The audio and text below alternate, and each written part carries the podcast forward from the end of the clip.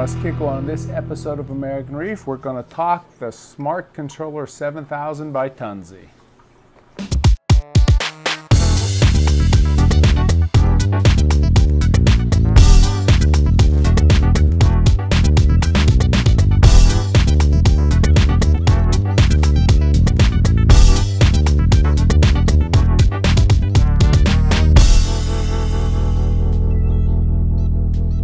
So before we talk the Tunze Smart Controller seven thousand, on the last video that I put out, Mike Paletta had mentioned about controlling cyanobacteria with hydrogen peroxide.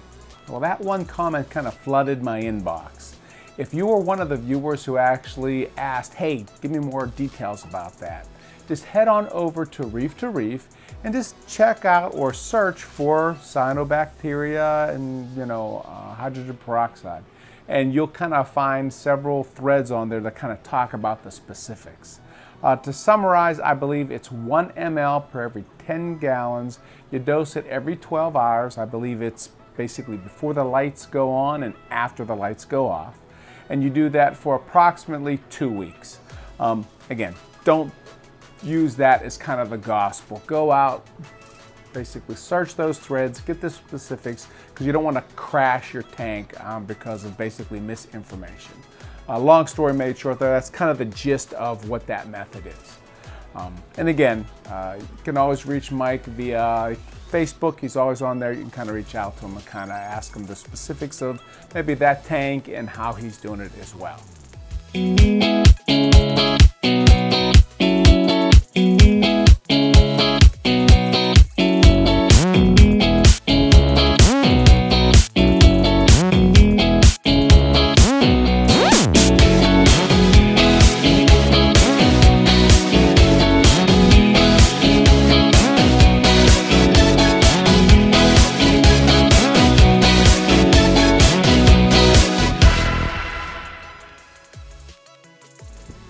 So the first thing we should probably do is just talk about like what kind of controller is it, right? What can it actually control? Um, and to me, it's like the perfect baseline kind of controller, meaning um, it's got a temperature probe, for example, so we know we can control things based on temperature.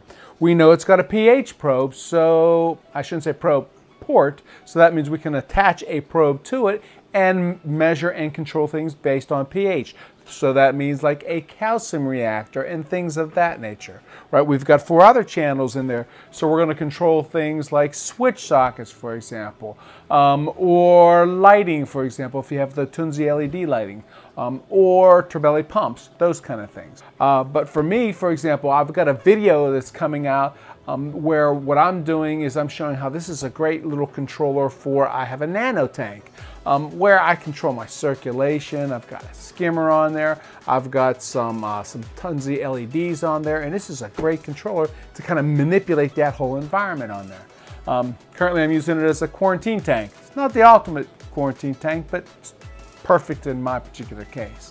Um, Now, keep in mind, so it's a great controller for that. Um, if you're comparing it to something, for example, that has been on the market for, you know, again, a decade, that controls all kind of aspects of, you know, of your tank and, and allows you to do various kind of, you know, we'll call it call home kind of monitoring features. This is not, you know, there yet. Will it be there in the future? I have no doubt, but this is not that kind of product. And again, that's why we're doing these videos, so we have kind of a level set of where this sits in relationship to those other kind of controllers. And those Number two, keep in mind that since this is a newly designed product, right, the interface is truly designed to kind of be accessed from a mobile device, meaning it's kind of modern in design. And I think you'll find out that even though it's got an, an interface panel on the front of the controller, and you can access it from any web browser, from your computer, for anywhere, right? You'll find out that your best viewing kind of experience is going to be from your mobile device, whether it's a, an Apple or an Android device, right? You'll, I think you'll find out that when you're on your iPad or your Android or whatever kind of, you know, kind of, again, mobile device, you'll find out that I think that in general, moving around, mobility and stuff like that, it'll flow a lot better, right? And again, it's one of those things where um, for me, since I hooked it up to my computer first, right, I found that going that route, it was kind of easy, but then when I migrated it over to Uh, my mobile device, that's when I was just like, wow, this is really freaking awesome when I, when I was going that way. And when I kind of made that revelation, that's when, to me, um, I started working from there constantly and working from there constantly. It just made the world of difference. Now this third area kind of ties into the second area, meaning that mobile interface, right, whether it's from a tablet or from your smartphone, right, how do you get access to it? Well, you connect to it, right? Meaning the Smart Controller seven thousand has Wi-Fi access built into it. So basically, when you go to your network setting, you'll find out that you can access this Smart Controller, right? Once you actually access the Smart Controller, all you'll do is you'll open up a web browser. From that web browser, you'll put in an I P address. From that I P address, from there, you'll kind of have that interface. And again, you'll be able to access that interface from any computer, right? Um, but again, from the smartphone or from your tablet, it tends to flow a little bit better. And the very first thing you'll want to do once you kind of access that interface is you'll want to set your time and you want to upgrade your firmware. And there's kind of two main reasons why you, you want to do that. Reason why you want to set your time, number one, is when you're in there diddling around, you know, setting automatic schedules to do this, that, and the other. Well, if you don't have the correct time, right, and you're messing around with lights, for example, um, or, you know, socks to come on off or, or whatever that is, if your time's not set right, you're going to be troubleshooting and it's just not going to work, right? And you'll you'll beat your head against the wall, right? And you'll realize that, again, you never set the correct time. Second, as far as your firmware, the reason why you need that upgraded is because, especially with this being a Gen one kind of product, well, it's going to come out of the factory and there may be certain kind of error messages, et cetera. Um, and they may be in Germany. or German, excuse me, not Germany. And, um, and basically, you'll want to get those in whatever language you choose because, again, this is a multi-language kind of unit. So, um, you know, once you kind of set your correct language in there, you want to make sure that the error messages, et cetera, kind of follow along in there. So by upgrading to the latest, greatest firmware, it'll make sure it'll kind of catch it through there, things that maybe they didn't catch originally when the first units were shipped out of the uh, factory. That, and again, we know with all technology, like we've you know heard through various episodes, we catch we catch errors along the way, and it's fixed through those. And the thing to keep in mind when upgrading the firmware with the Tunze controllers, when you take and drop the firmware unit onto, or excuse me, the firmware package onto um, the controller, it will do everything for you. There's no kind of submit and restart and all that. It does all that for you. So once you select it, just let it go, right? And it will automatically reboot the system for you, right?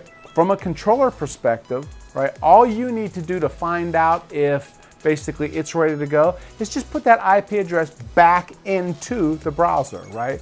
Don't just click refresh because for the refresh, it's gonna wanna do a reboot, right? Because it's still gonna have that kind of command in there up in the U R L, right? Just put in that I P address, right? Um, but again, basically, the engineers over at Tunze have done a great job at making sure that everything is automatic and easy. So from your end of it, just, again, select the file and it will do everything for you. That's the other thing that's kind of really refreshing, at least as it relates to kind of upgrading the, upgrading the firmware here. Uh, I know on the kind of, you know, call, we'll call it the classic firmware of the Neptune Apex, you know, basically it was frowned upon on upgrading any firmware wirelessly. Um, you always had to find computers, cables, and things of that nature, um, you know, and, and, and it was just a real nightmare to try to upgrade firmware, right, uh, wirelessly. You always had to, uh, again, jump through hoops, whereas with this particular controller, it was built and made to do that sort of thing. Um, and so keep in mind, again, third area, what you want to do is after you connect to this unit, you want to take, set your time, and again, you want to take, upgrade the firmware. In parentheses, you also want to make sure you set your language as well. So the fourth area that's worth discussing, or at least mentioning here, is how the Tunze manages kind of circulation, or at least pumps. If you've ever used a previous version of the controller, it's kind of the same general philosophy, only a different interface. And the idea is simple. Uh, basically, what it does, or what its goal to do, is to create, or I should say easily create, natural flow patterns. And it does this by either creating pulses, right, or basically intervals, and you break those pulses or those interval kind of flow patterns up with storm modes or night modes or feeding modes, right? Um, and, um, and, and what you won't find in kind of any of these controller options is like a timer kind of window to break up those modes or to kind of distribute those modes, right, in a timed fashion, meaning like from ten to eleven do this, from twelve to one do this, that kind of thing, right? Like that kind of micromanagement. And the rationale behind that is simple. Like from an engineering perspective, what they did is they followed study after study that kind of showed the fact that out on the reef, those patterns never changed really that often, right? Especially from an hour to hour perspective. And the idea was, you know, the best coral growth, right, and coral health that we could see was to basically repeat or to try to copy those parameters in our environment, and ultimately that's what they try to do. So you won't have that ability to kind of micromanage that. Um, you know, the, the interesting part is in that interface, when you see that, um, you'll, you'll see that the drop down will give you the ability to create the pulses. So for example, if you wanted to go through and do that kind of internal wave, right, um, you can do that. And there's auto timing features, which we're all kind of at least used to, et cetera. And um, the interesting part that, at least for me, that it took a second to get used to, um, at least playing with that interface, is everything is real time. Meaning there's no taking, setting, uploading to the units, and then seeing it work on the actual tank itself.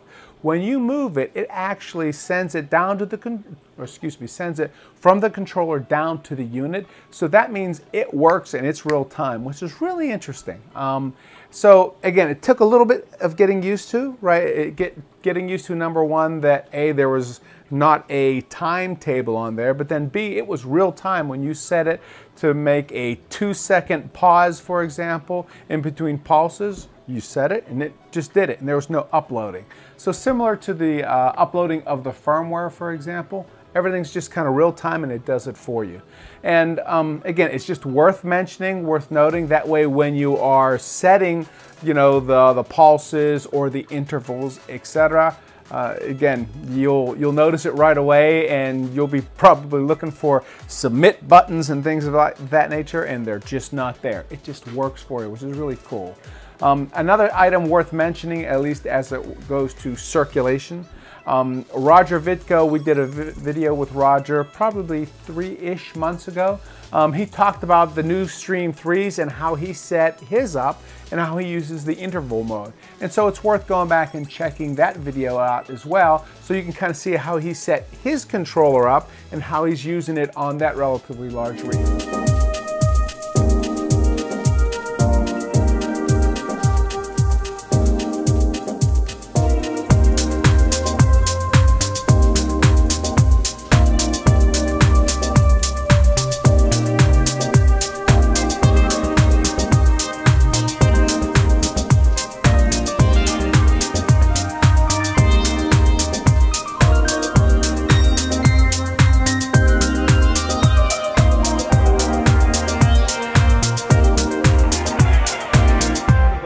Area, and I didn't figure this out until probably a good two weeks into this, that um, you know, this Smart Controller seven thousand, emphasis on smart, meaning um, these basically these channels, they really are smart, meaning one channel at any point in time can control lights, it can control pumps, it can control switch sockets, it can control all kind of things. And with that kind of variability in mind, um, you know, it will maybe display a different interface depending on what's plugged in. And so what that means is it can be confusing to look at and to just kind of figure out what you've got plugged in. And as such, documenting is just extremely important. So what that means is, like to me, before you plug in that controller, what you want to do is basically take, plug in all those cables and, you know, what they're plugged into, whether it's, you know, pumps, lights, sockets, whatever those things are, and then take a piece of tape, rub it, you know, excuse me, wrap it around, you know, that cable and write down what it is. And then when you power up the controller, there's a little, basically up in the top left-hand corner, there's a, uh, an icon that kind of documents what channel they are. And then you can actually take and write it on there. And then when you are working in the interface, it will make configuring so much easier. Um, again, it, it took me a while to figure that out, and I'm not sure why. Um, but it's one of those things where it truly will make configuring everything with this controller just uh, a, a breeze. And again, that's why I put this video together, because it took me a while for it to sink in, and then hopefully it'll make your life a little bit easier. And, uh, and that, to me, that's kind of the, the five areas that I think um, before you get this controller, you know, just listening to this video, after you kind of listen to that and you don't do that, it'll save a lot of time basically setting it up. And again, I think it'll ultimately make the whole process much smoother for you. And after you kind of play with the controller a little bit, let me know what you think of it. And uh, if you find any additional tips or tricks, let me know.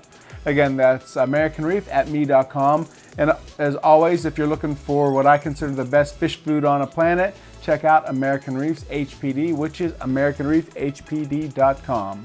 And as always, you've heard me say, support my sponsors because they are the best in the business. That's Bulk Reef Supply, Premium Aquatics, Tunze, right? Ecosystems.